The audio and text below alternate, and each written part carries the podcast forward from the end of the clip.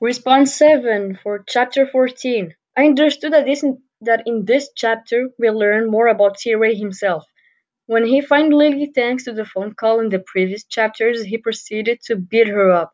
But he doesn't see Lily. He instead sees Deborah, which shows how Deborah ran away and marked a scar on him for forever. This is pretty sad as we realize that T-Ray may, maybe fit more in the gray area.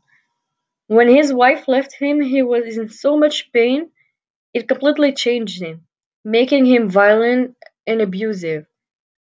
This can be relatable, especially when you have no one to tell your feelings to. I think that this chapter discusses about how not all people are black or white, and can sometimes be rather gray.